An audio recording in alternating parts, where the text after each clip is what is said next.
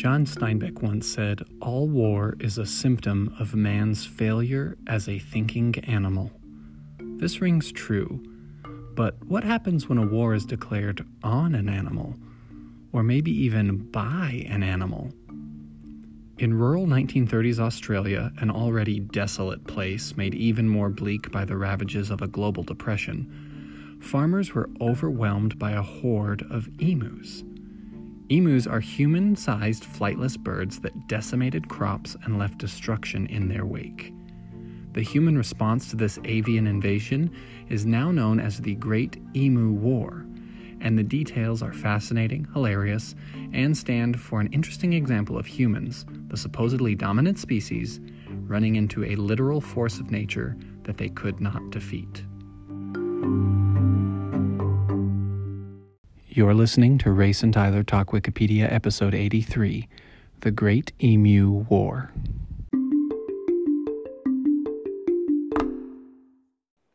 Okay, Tyler, uh, we talked last episode about the movie Elvis, which we both saw, and I've been thinking a lot about it and how interesting it is that I went to, was interested by, and even understood like the references to music made when my dad was a child, like 50 years ago. Yeah. And it made me ask this question What music from today do you think people will still be listening to in 50 years? So that just for reference, that's you know 2072. That will be basically we will be beyond our you know allotted time here on Earth, you and I, because we will be in our 80s Oh, and that's yeah. above the um the technical lifespan for an, an American male at this time. I suspect we'll both still be around. What do you think? We'll just What be counting the minutes at that point. That we'll have the hourglasses turned upside down. Yeah. um, but what do you think in 2072? What music from today will people still be listening to? I love this question. Um, and was Elvis really 50 years ago? Wow, I can't even can't even wrap my head around that because Yeah. really far in the future. Um, I love this question because this is like the art question, right? How do you make art that lasts? Yeah. Or what art um, is lasting versus which art falls away that people forget about? Um, and I don't know. I have a hard time answering this, I guess, because uh, I think of like my favorite music, and I don't think any of my favorite music, honestly, is popular enough to maybe make it Hmm. all the way. Maybe some of it could. Um, so I I looked to the top of the charts. So I've got three three choices uh, Okay. for artists that I think could make it. Uh, number one is Taylor Swift. Okay. Number two is Lana Del Rey. Ooh, I love Lana Del Rey. And number three is Frank Ocean. Oh, okay. Those are good. Uh, Taylor Swift makes immediate sense. I'm excited to hear your thoughts on the other two. Well, yeah, and so my justification is kind of the same for all three, um, which is they're all popular, they're Mhm. all singer songwriter kind of vibes, Mm, and they're all kind of um, like moment defining. You know, they broke away from what was traditionally being done and ended up kind of creating like a time period. Yeah. And for me, like I can't think of 2012 without thinking of Lana Del Rey, you know. like mhm. is very, you know, I don't know, uh embedded into the system. Sure. Uh and they all have a little bit of soul, I think. I mean, I'm not enough of a Lana Del Rey fan to know her music that well, but I think she's pretty soulful. Taylor Swift, you know, she's believable when you listen to her sing. And Frank Ocean of the three, I think, is the most believable. He just seems like a genuine character. Hmm. Um, but yeah, I think it's the fact that they write their music and it's different from everything else. I think that's kind of what I gravitated towards. So I hadn't even thought of the singer songwriter aspect, but Mm-hmm. that that makes a lot of sense. That's a, that's a smart thing to say because there's I think there kind of has to be some um like some myth kind of that goes along with something to last that long. Like Elvis. Elvis is it's not just like, "Oh, this is a great song. Who sings this?" It's like Elvis lives as like a This cultural figure. Elvis. Yeah. yeah, and so like he had a an image that comes to mind and kind of a a, a narrative that came with him, and so singer songwriter makes sense because, um, well, you know Taylor Swift she writes those songs herself, and when Yeah. she can't cry anymore, she writes, she writes. and so And well, don't you think that that's the difference between like the Beatles and the Monkees? yeah, Everyone knows the Beatles. Ev- less people know the Monkees, but they were both kind of the same like boy band in the 1960s in England. yeah, But for the sure. And I mean, you'd probably you'd probably recognize Monkee's music when you heard it. Right, right. But no one's really going out to buy Monkees records. Whereas the Beatles, it's like, yeah, John Lennon was writing that music. Paul Yeah. McCartney was, you know, all four of them were very involved and became kind of larger than life artists. Yeah, and there's like images associated with them. So like the you know, Yeah. the, the Abbey Road, uh, them walking across the street. That's not. Oh, I'm I'm an angry Beatles fan. I can't remember. Is that the Abbey Road album? I think it is. I think so. I'm not sure. I love the Beatles, but Are you more of a Rolling Stones in the the classic fight, or you pick the Beatles? No, I'd pick the Beatles. I just don't happen to recall right now. I'm I'm nervous. I'm getting it wrong. But like, there's like images associated with it. Like I can picture and like it can go on a like you don't see people wearing a Monkees T-shirt, and it's kind of interesting like the alchemy that goes into that.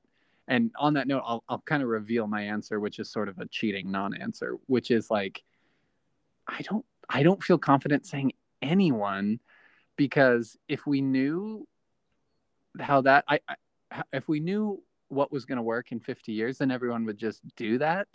And so Yeah. it kind of does feel like alchemy like i don't know why the beatles and i would say to a slightly lesser extent the rolling stones just like continue to exist as an idea. They're very prolific and they did make good music but you know so did the who and the Monkees and all these other people. And so Yeah. it's kind of a weird um alchemy. I remember um as a kid i'm I, I'm- I would picture this being like 1999 i was in a computer class i was literally taking floppy disks in a backpack to a school building and using them to write stuff on um and my friend had a smash mouth cd Oh, with, okay. with uh, the song All Star on it. and I remember hearing that song and thinking, this is the pinnacle of human achievement. Ah! the greatest song that's ever been written. I've never heard a song that I wanted just to repeat again as soon as it's over, like mm-hmm. this. And I remember asking my dad, like, how come all how come they don't just write all songs to be good like this? like how come my question was how come every song isn't Smash Mouth's All Star? yes, good question. And you know, of course, the answer is, well, if we knew how to do that, then We nobody it. would, nobody would write a, a a bad song. Yeah. Um, Anyway, I I really I I like your guesses. I think um, I suspect that you're right. I think you're on it, and I think the singer songwriter thing is is a really good instinct. Um, Well, you know what I thought of was, and maybe this is getting ahead for a second question, but who do you listen to now from 50 years ago? oh, And I just bought two of her albums this weekend. My answer for that is Joni Mitchell. okay, yeah, And Joni Mitchell is that kind of singer songwriter, you know, Yeah. like deeply artistic, uh, fully unique. And there's so few of those. Most of what reaches the top of the charts is kind of like produced stuff that like yeah, was made by a company that happened to pick Ariana Grande as the voice, you know. Like, yeah. but they didn't do that for Joni Mitchell, and uh, I don't think they did that for Taylor Swift either. Yeah. Yeah, that is really interesting. I think you're right. I'm you are quickly persuading me on this. Like there's something that just feels a lot more authentic coming and I would even say coming from an individual like you said singer-songwriter even alongside like a group like the Beatles that are writing their own stuff and have a Yeah. unique voice and are kind of doing their own thing. Something about one person making music to for you feels a little bit different. So I think you're right. I think solo acts might mm-hmm. Oh, might as opposed to groups. Yeah. Okay. that would be really interesting to look at like a an analysis of that over time like who what Yeah. what albums are being bought today from 50 years ago how many of them are from single artists how many Oh, are from point. groups Yeah. If only I knew a nerd in the music industry. I know. I'm already thinking. and I, off the cuff, I have to say, like, the best-selling legacy acts are always going to be like Grateful Dead and Pink Floyd. It's Hmm, over a week, and the Beatles. So those are three groups already, but interesting. but also Prince. Prince sells really well, and Prince was a solo act. So Yeah, Michael Jackson's doing just fine, I'm sure. Mhm. yep, very much. Mhm. So yeah, that's kind of my encompasses my cheating answer, which is I, I just don't think we can know. but but your guesses, I'm I'm I'm being persuaded those are good guesses. I also thought of uh, the popular acts that I don't think are going to make it, and I will not mention those here, but uh, anyone can uh, send me a text and ask what I think about those. Oh, I I will need to hear those offline. And I will also say I saw an article today on CNN that was like, it's been 10 years since Psy's Gangnam Style came out. And I was like, is, this, is this Oh. news? Like, why are we talking no. yeah, how many people are still listening to that? I wonder. Yeah, I mean, maybe we'll be eating our words in 2072 when Possibly. Gangnam Style is the new national anthem of all of North America.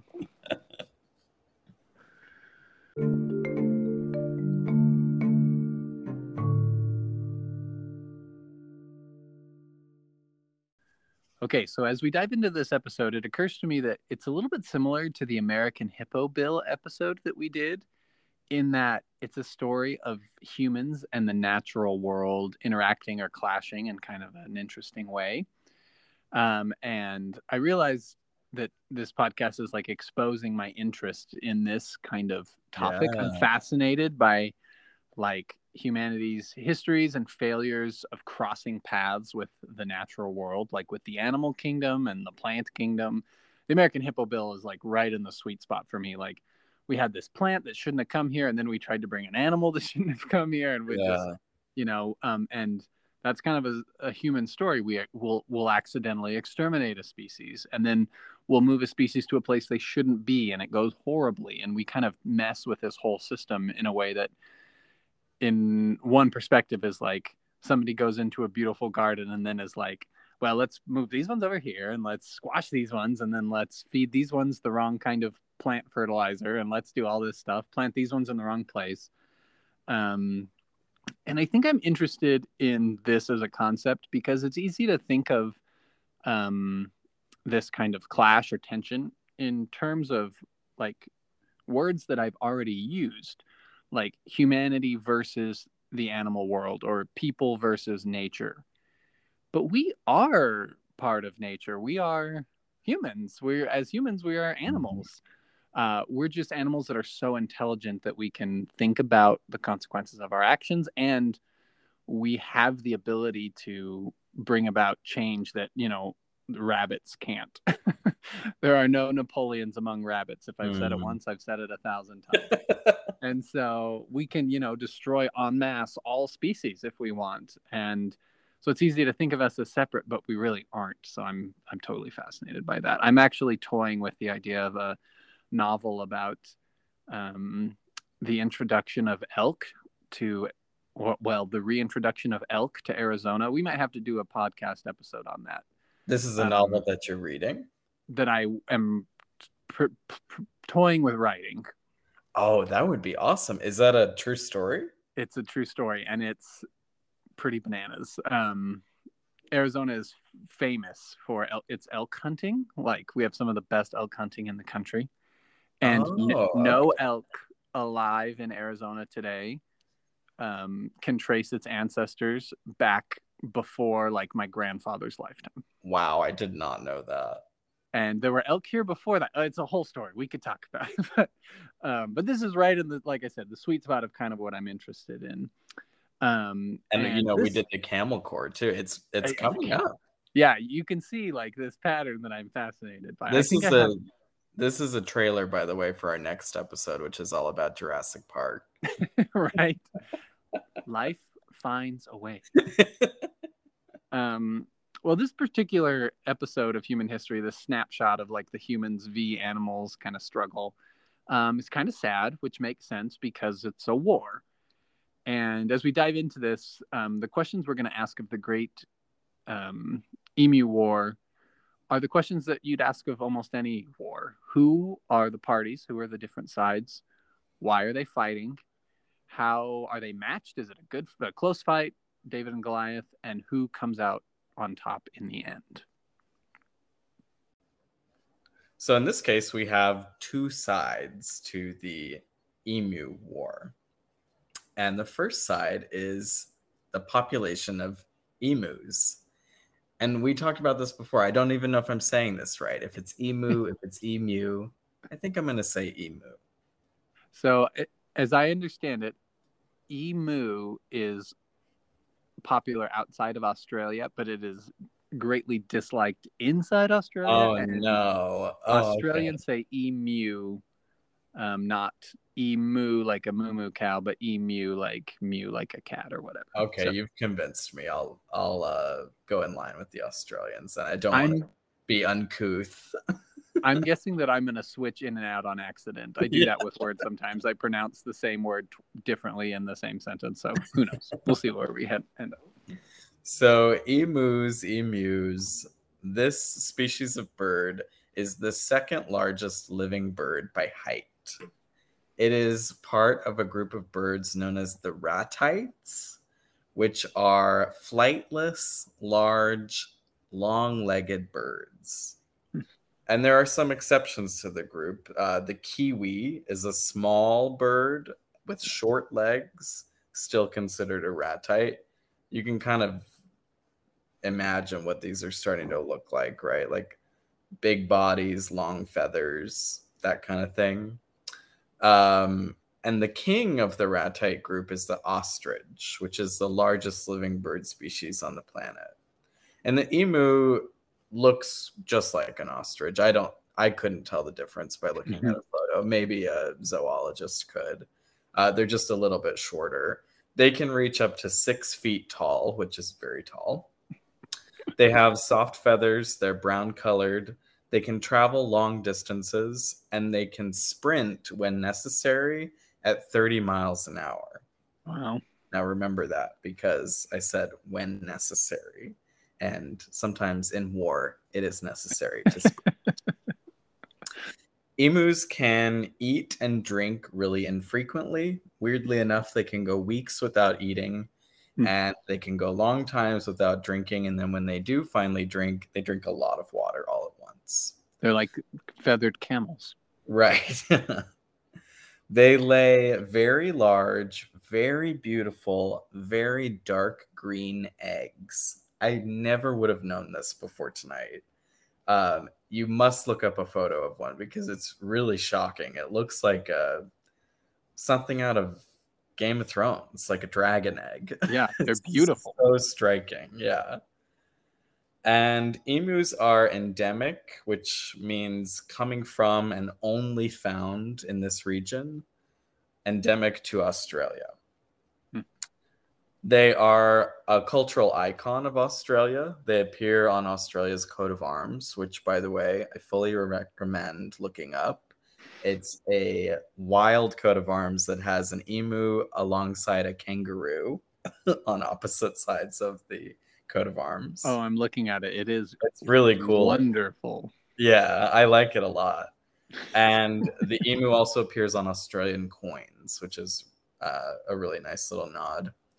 Um, personality wise, emus are very inquisitive birds and they don't mind humans.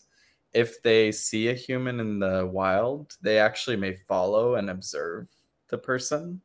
Um, they've been known to like stalk people, not maliciously, but they will follow you around. Hmm. Um, the bird also features in Indigenous Australian mythology. And Aboriginal uh, Aboriginal Australians would only kill an emu out of necessity, and they really frowned on anybody killing them for other reasons. Hmm.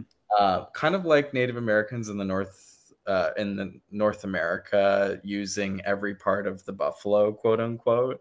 Aboriginals also used every part of the emu, and the emu fat would serve as an oil. They could use the bones to be shaped into knives and tools. They could use the feathers as body adornments, and they even use the tendons of the emu as a kind of string. Hmm. Emus have a very elaborate mating season with all kinds of wild details. And anybody interested in bird mating zoology, uh, fully recommend reading that segment on Wikipedia because it is just nuts. I didn't even I didn't even know some of the things that these birds do are possible, but they have a very elaborate mating season. And it lasts for about five months. And after the mating season is, season is over, they typically migrate from inland Australia outward to the coasts. And that's also something to keep in mind for later. Mm-hmm. So that's side one of the Emu War. Side two is Australians. Are you about to tell us about the elaborate mating season of the Australian? that one I think would earn us an explicit rating. most, kicked off of Spotify. Most podcast systems. So I'll, I'll leave that one for now. um, so Australia, after World War One, Australia started offering land grants to discharged veterans from the war. And the grants were in order to take up farming in Western Australia. Now, if you're thinking of Australia and if you think of like any city in Australia, I'm going to guess that you are probably thinking about a city in the south or the southeast of Australia. so places like Sydney, Melbourne, Brisbane, Adelaide, maybe you're even thinking of Canberra or Tasmania. These are all places in the southeast of Australia. Uh, I'm going to guess that you were not thinking of anywhere in Western Australia because this region of the globe is very sparsely populated. And my understanding is it is kind of a hellhole. It's very desolate, very um, deserted. It's got like long tracks of um, like desert land that's very difficult to survive in. It's too dry, things like that. Um, so it's a, a, very curious place because uh, it does not seem very hospitable at all. It sort of reminds me of um, New Mexico. Like, I'll give a dollar to anybody who doesn't live in New Mexico who can name me a city in New Mexico that's not Albuquerque or Santa Fe. Oh yeah. Uh, you're not giving me a dollar. I, I don't know one. I mean, I know some because I, you know, I'm just across the border, but like outside of those two cities, there's basically nothing, and especially uh, eastern New Mexico is just. Oh, wow. Okay. It's. I mean, it's just. It's just antelope and rattlesnakes. I think like it makes Arizona look like you know a metropolis, which is an oasis. Yeah. yeah. wow. Okay. Well, yeah. So probably pretty comparable then to Western Australia. And the population density is very low. You can look up. Uh, my favorite thing to do is always to look up a population density map. and if you look at Australia, just ha- the people are just on the coasts, and Western Australia yeah. in particular is just totally empty. There's under one person per square mile for most of the area. Wow. Western Australia, by the way, is not just referring in this case to um, the section of Australia, but it's actually the name of one of Australia's states. And so it is a very large state. It takes up the whole left third of the country slash continent. And I was shocked to learn this, but Western Australia, the state, is actually the second largest subdivision of a country on Earth. Huh. Which is not a list I had ever considered. You know, it's like basically saying what are the biggest states or territories. Yeah. Um, I would um, guess first that, like, in, oh, could you guess where the first one is? Siberia. It's close. It's in Russia somewhere. I, it's not Siberia, and I didn't look up what part of Russia it is but one but of those big empty you're on the line. Yes, definitely. Uh-huh. Um, by the way, Western Australia's capital is Perth, and so if you were thinking of the city of Perth, props to you because you are in the right area of the globe here. Um, and something I think is cool about Western Australia is it's where you can find the oldest rocks in the world. So there's something called the Yilgarn Craton, which has rocks that are 4.27 billion years old, which is basically as old as the Earth was after it started cooling. So wow. when the world was all lava and then it started to cool, those first rocks that it made, you can find them if you go to Western Australia. Wow. And that's where they send all of these veterans to go to have some farms. so Australia says, Thanks so much for serving in the war. We're glad you did it. Here's a farm. It's out in Western Australia. Go have a blast. And they do so, and the veterans go out there for about 11 years. And then, unfortunately, in 1929, the Great Depression hits Australia.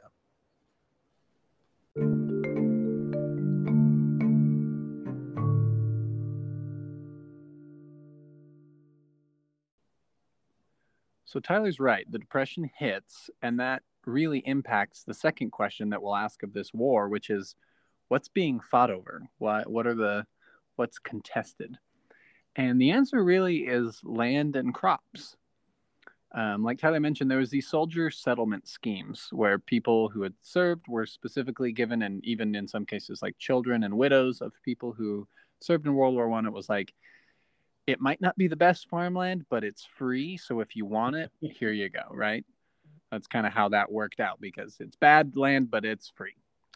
Um, and along with that came government subsidies, or at least promises of government subsidies. So they said, look, if you go out and farm this land, um, get some, you know, wheat production or whatever, we will subsidize you. The government will give you payments um, as a way to, you know, it might not be super profitable profitable to go out there and do that, but will subsidize you to to bolster the the industry in Western Australia.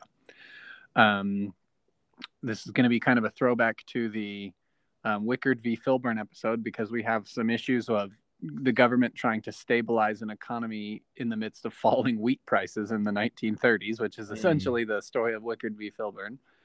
Um, so there's all of these issues. This takes us to October of 32, it was time to harvest the wheat. Um, but many farmers were contemplating and like publicly threatening, we're not going to take our crop to market. Like we'll harvest it and cut it down, but we're not going to go sell this stuff. We're not going to, you know, give you guys the the ability to buy what we've created. Uh, give the public the ability to buy what we've created as a way of punishing the government because you said you were going to subsidize us and that's the only reason we're here. The only reason this wheat exists is because we were told we were going to get these payments, and it was it was just not a great situation. Um, and the government had totally failed to provide those promised subsidies. So it's a volatile time uh, politically. Like there was talk of secession. Um, that like Western Australia would go off and do its own thing and become its own oh, nation. Wow. Huh. Um, and the, economy world economy was in trouble australia's economy was in trouble and you've got all of these angry people who are like i moved to the middle of nowhere and i didn't even get the you know the promise the stuff i was promised for for doing that. And then um, enter the emus. Um, the estimates that we have was that there were about 20000 birds. Um, and they were following the typical migration pattern that you alluded to earlier tyler of being in the inland areas generally and then headed heading towards the coasts for breeding purposes. So during this great kind of migration, the emus are off hidden in the center of Australia, which is pretty, pretty empty of humans. And they start making their way towards the coast, which is where you're going to start encountering more and more Australians, um, Australian people, I should say, humans. Uh, the emus show up to these areas. And what do you know? Someone has cleared away all the brush into these big, you know, open fields. They have even planted delicious wheat and other crops, and the emus are like, "This is great," and they literally have a field day, and they're like, you know, what a what a what a bounteous blessing, um, all of this food in front of us. Um, an interesting aspect of this that as we've discussed earlier in the episode, you won't be surprised to hear that I'm fascinated by. not only did they eat the food, like break, you know, go and eat the wheat, in the process, they destroyed the rabbit fences um, mm. that were protecting the crops from rabbits, not from emus. Um, which was just kind of insult to injury. Like, not only did you break in and eat 40% of my crop, the remaining 60% is now vulnerable to rabbits. Um, we're going to take, again, shouldn't be surprised, a quick rabbits in Australia sidetrack really fast. Um, but I just love the story of an introduced animal. I don't know what it is, but rabbits in Australia. So they were introduced for food, and um, some were even let go as like wild rabbits uh, brought in for like hunting, like for fun. Oh, we'll put a bunch of rabbits out on this, you know, ranch that we have, and we can go hunt them. Um, as early as 1827, there was a colony of feral rabbits that had been established by Europeans. Before that, you know, in the 1700s, we're talking no rabbits in Australia. Um, wild European rabbits were released in the Victoria area of Australia by in 1859. Um, by 1886, they were really exploding and had kind of reached areas where they had never been uh, introduced, meaning they were going and um, propagating themselves. by 1910, oh no, sorry, by 1920, it is thought that there were 10 billion rabbits in Australia. oh, no. I read that and I was like, that can't be right. that can't be right. And then I was like, they need 10 million. But the population today is at least 200 million. So it is correct that there were 10 billion rabbits in Australia in 1920, which is, you know, kind of the general time frame that we're talking wow. about now. Um, where did I find this? A website called Rabbit Free Australia. um, because it continues to be a problem. And at the top of their website, it says our vision an Australian landscape Australian landscapes that are free of their most notorious pest, the European wild rabbit. so wait, uh, this website is counting down. They're trying to get to zero. Yeah. Oh yeah. They want to completely eliminate this animal that was introduced in the, you know, early early 19th century and is just I mean 10 I can't imagine 10 billion of anything let alone rabbits. No, yeah. and you know that could probably be its own story like the struggle in Australia to eliminate the rabbits and uh, and it sounds a, like it worked or i mean i don't know why they didn't continue to increase but yeah they, there's some sort of been some sort of a of a some kind of curbing uh, yeah. curbing of it. Yeah i actually know for i think i saw maybe a vice documentary on this or something but australia also has a feral cat problem. Whoa. cats being brought over as pets and whatnot and then just get out and are you know reproducing out in the wild and so there's these huge bands of feral cats roaming Australia that are like destroying, you know, poultry if, farms um, and all that kind of stuff. If any of our Australian listeners could please call in, I would love to know if it's just like a big open zoo out there because that's really what it sounds like. It truly, truly does sound There's like just that. animals everywhere.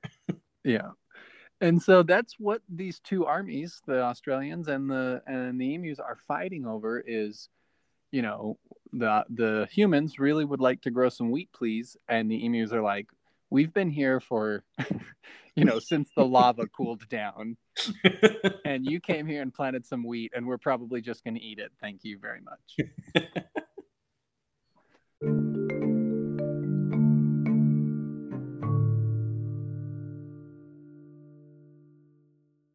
So as with any war, um, the and I know there's got to be a war metaphor here that I'm missing out on. Is it the hand of fortune, or what would you say? Like the uh, the pendulum can swing one way or the other, and at times you have an advantage, and sometimes you have a disadvantage. I know yeah. there's a metaphor that I'm missing here. Yeah, the the winds of fortune, maybe the winds of fortune, something along that that line the winds of fortune um, do indeed blow strong. And this is no exception here in Western Australia. So we'll discuss a little bit of the advantages and disadvantages that each side of the war was facing. So you have the Australians, and the Australians, in fighting the emus, have an advantage in that they have guns, whereas the emus do not have guns. Thank the Lord. Thank the Lord, indeed. that 20 million emus did not have, or is it 20,000? 20,000 emus did not have machine guns. Uh, the Australians did. They have guns, they have bullets. It's easy to shoot a gun, and it's also easy to wound an emu. So if you shoot an emu uh, and it takes a bullet, it's probably going to die. Um, any gun heads out there, you may have heard of a Lewis gun. This is the specific type of gun that they were using. It's a machine gun that was used around the time of World War One. Um, and I think they had many kinds of guns, but the Lewis gun was one that specifically they called out. Um, so that's the human advantage here. Uh, whereas the emus, on the other hand, even though the Australians have a lot of guns, the emus have a lot of population. So there's 20,000 of them. Uh, even though you do have a lot of guns, it's still going to be hard to kill 20,000 emus.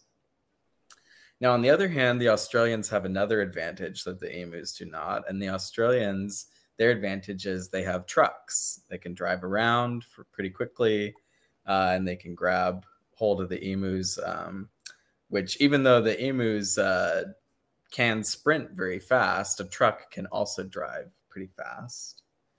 But trucks actually can also be a disadvantage because in this case, they're driving in pretty rugged terrain.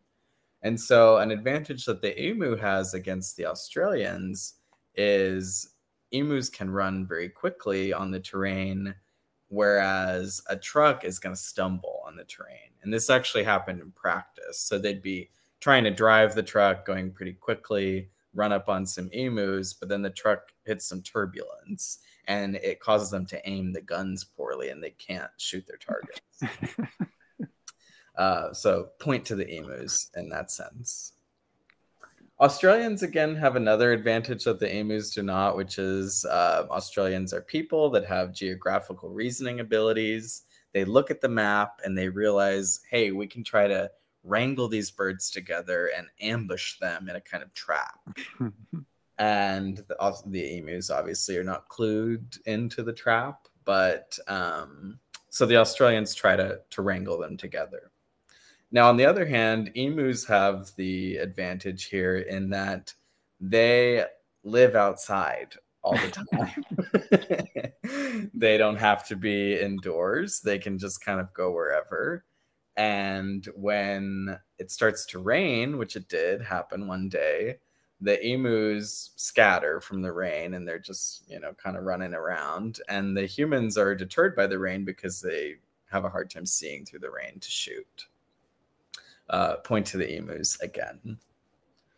And then another advantage that the australians had is that they had military leaders colonels generals in this case who all got together to strategize and organize in the hunt against the emus uh, what they didn't realize though is that emus kind of have the same thing. and when it came about that they started attacking the emus, the emus, as a result, broke into little small tribes. And among the tribes, there would always emerge one leader who would kind of stay as like a sentry and watch on guard and if the humans ever came around, the leader emu would warn the others in the tribe and they would disperse and scatter, which made it very difficult for Australians driving their trucks with a gun to really catch anybody because all of the emus are running in different directions. Point to the emus again. And I I've lost count at this point, but I think they've won pretty much all of these fights. Yeah, definitely. Um, I also was struck to learn, and we'll talk about this more in a second, but as far as I can glean, there were only three Australian soldiers sent. Oh, wow. There's only three of them. now, they were sent with 10,000 bullets. Okay. Well, but already yeah, that's not enough bullets. They're gonna need two times as many bullets. So. Yeah, but it's all of the Australian emus against three, uh, three guys. I also am now that it has entered my mind. I'm kind of obsessed with this image of an emu with a machine gun in like World War One regalia. Yeah, maybe he's smoking a cigarette. Yeah, yeah, yeah, and like has trenches. one of those German helmets with a spike on it. Yeah. Uh-huh. It's just glorious.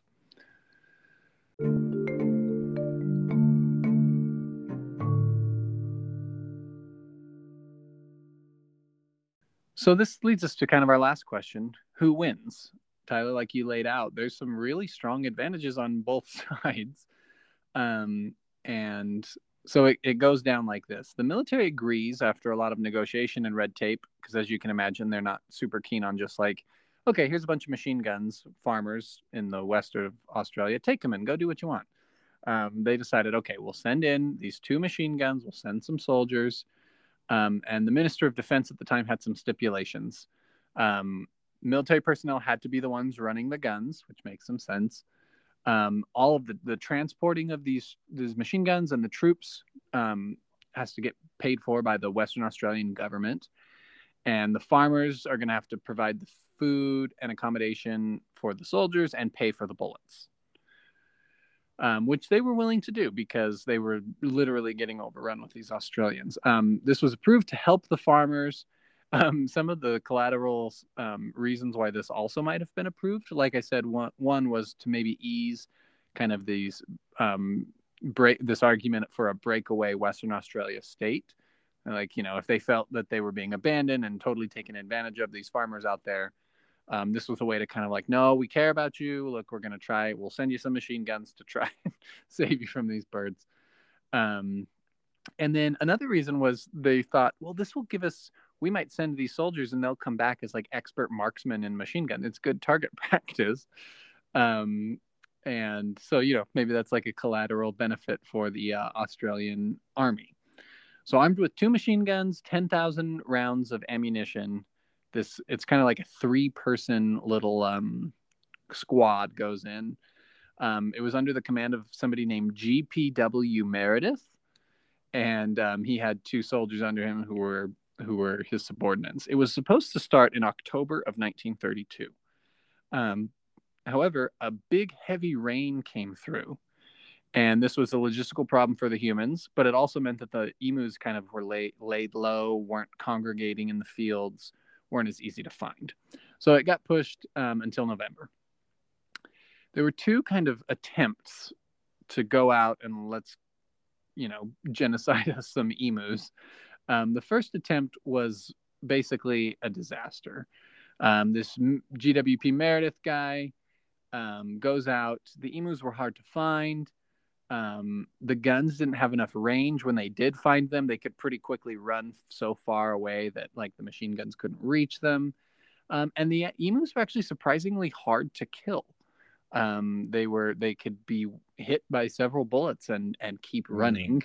I did um, wonder, yeah. Yeah, um, apparently they were quite tough, and also the guns jammed um, at several points. So this again, it's kind of like they went to the Bay of Pigs um, school of planning. Like things just weren't great. I hadn't really thought they, you know, the idea of just like we'll machine gun huge, you know, pastures of birds sounds okay, but in reality, like you said, what are we going to do? Mount it on a truck? the yeah. truck is bouncing. It's just really kind of impractical. So after a few embarrassing days, the government's like, okay, give us the guns back. We're bringing our soldiers back. This waste of time and money. Um, and it was embarrassing because there were these dismal, dismal reports in the newspapers about this crazy plan that really wasn't working. Um, the most optimistic reports, um, which were probably not accurate, was that maybe as many as 300 birds were killed, which is, you know, of basically no use to anybody um, because of the scale of the of the bird problem they had. Um, a um, a an, an ornithologist commenting on this at the time, um, kind of in retrospect, put it this way, and I love I love this. The machine gunner's dreams of point blank fire into serried masses of emus were soon dissipated. The emu command had evidently ordered guerrilla tactics, and its unwieldy army soon split into innumerable small units that made use of the that made use of the military equipment uneconomic. Um, so it's exactly it was the Fidel Castro strategy, right? Like take to the hills. yeah. Split up, um, you know, fight fight in small groups and using guerrilla tactics. Um, so it, it did not go well. There was a second attempt, however. It was relan- relaunched on November 12th. Um, I don't know, maybe they, the military took the weekend to think things over because they withdrew them on the 9th and then they were like, okay, on the 12th, we're going to send them back in. Um, so it was reauthorized on the 12th and on the 13th, 1932, they take to the field. Um, and there was some success with, um, in the first two days, there were approximately 40 emus killed, and they were kind of, um, you know, encouraged by that. Um, but it, it definitely increased. By the 2nd of December, the soldiers were killing approximately 100 emus a week. Mm. and it was, in a report, it was claimed that the soldiers had killed um, up to that point almost a thousand birds with almost 10,000 rounds. So 10 bullets per bird.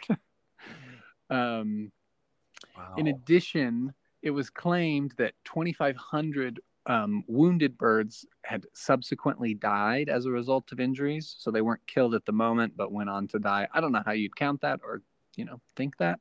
Maybe they were like discovered in other places. Um, but even so, that's a pretty small drop in the bucket. Um, looking back again, this is would have been 1935. So a few years after this, a, a, local newspaper reflected that although the use of machine guns had been criticized in many quarters, the method proved effective and saved what remained of the wheat. So there were attempts by the humans to kind of spin this as like, yeah, it it, it worked.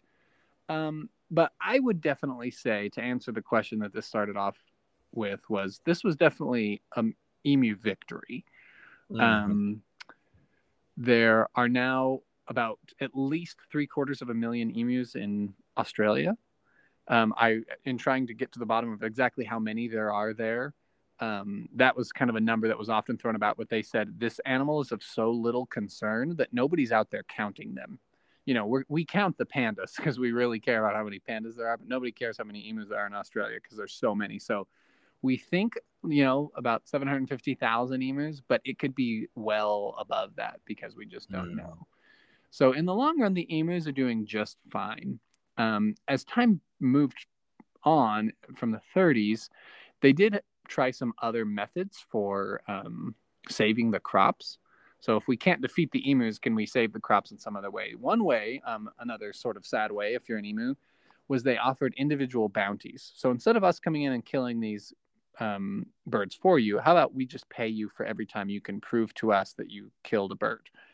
And so, um, over a six month period in 1934, so just a few years after, or about a year after the machine guns were sent in to Western Australia, about 57,000 bounties were claimed in a six month period. Oh. So they they offered a bounty and said, if you can prove to us that you killed a bird, then we'll give you a little bit of money, and that seemed mm. to be quite effective. Um, but kind of hilariously, in the 50s, the army was still transferring ammunition to the farmers. They were still like, yeah, we should, you know, get this huge truckload of bullets and send it out to the soldiers or to the the farmers in Western Australia. They still need it. Um, but fascinatingly, and maybe kind of like a duh palm to the forehead moment, um, what seemed to have eventually ended up working even better was just emu proof fences. Um, hmm they're flightless birds. They're really big.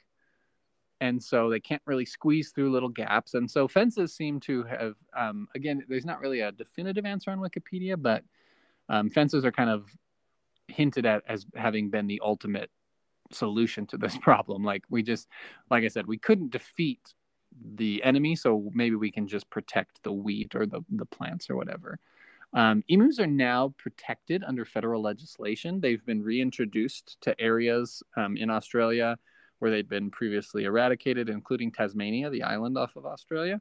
Um, those um, Tasmania had had emus previously, but Australia or um, European settlers had wiped them out, and so they've now been reintroduced. And the emu is doing just peachy.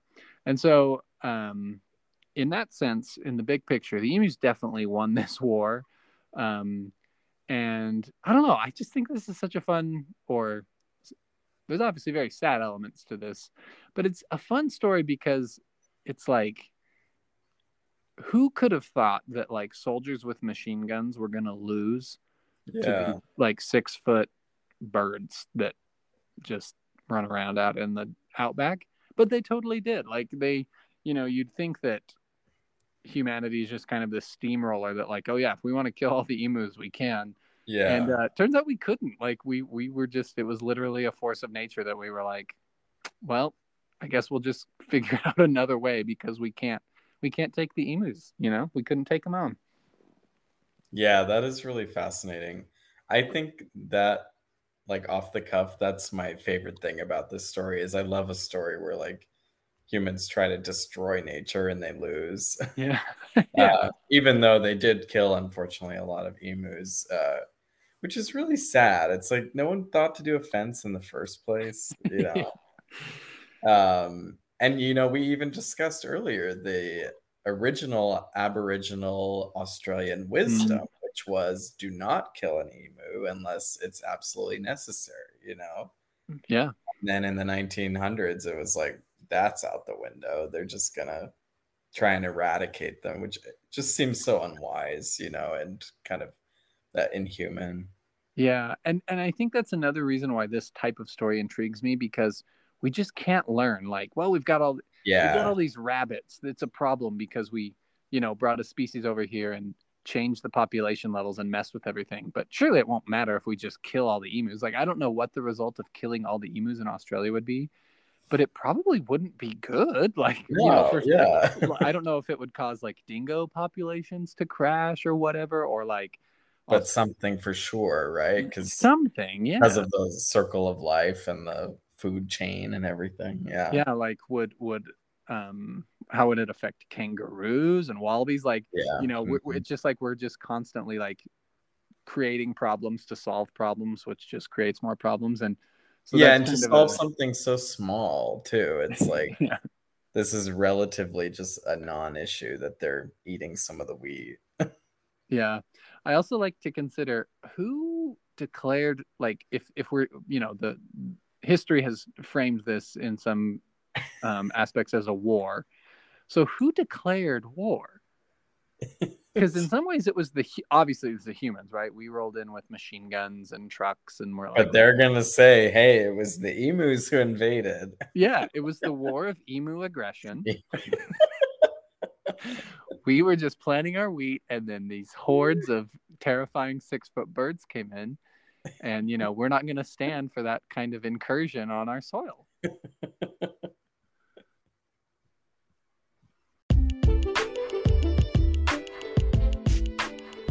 thanks for listening. Our only footnote today is about the largest bird to ever exist. Tyler mentioned that the ostrich is the largest bird around today but about a thousand years ago there existed a bird called the elephant bird. Scientists estimate that this bird reached weights of about 1,600 pounds and stood almost 10 feet tall, making it the world's largest bird by weight. Thanks so much for listening. We love making these episodes, and we'll talk at you soon.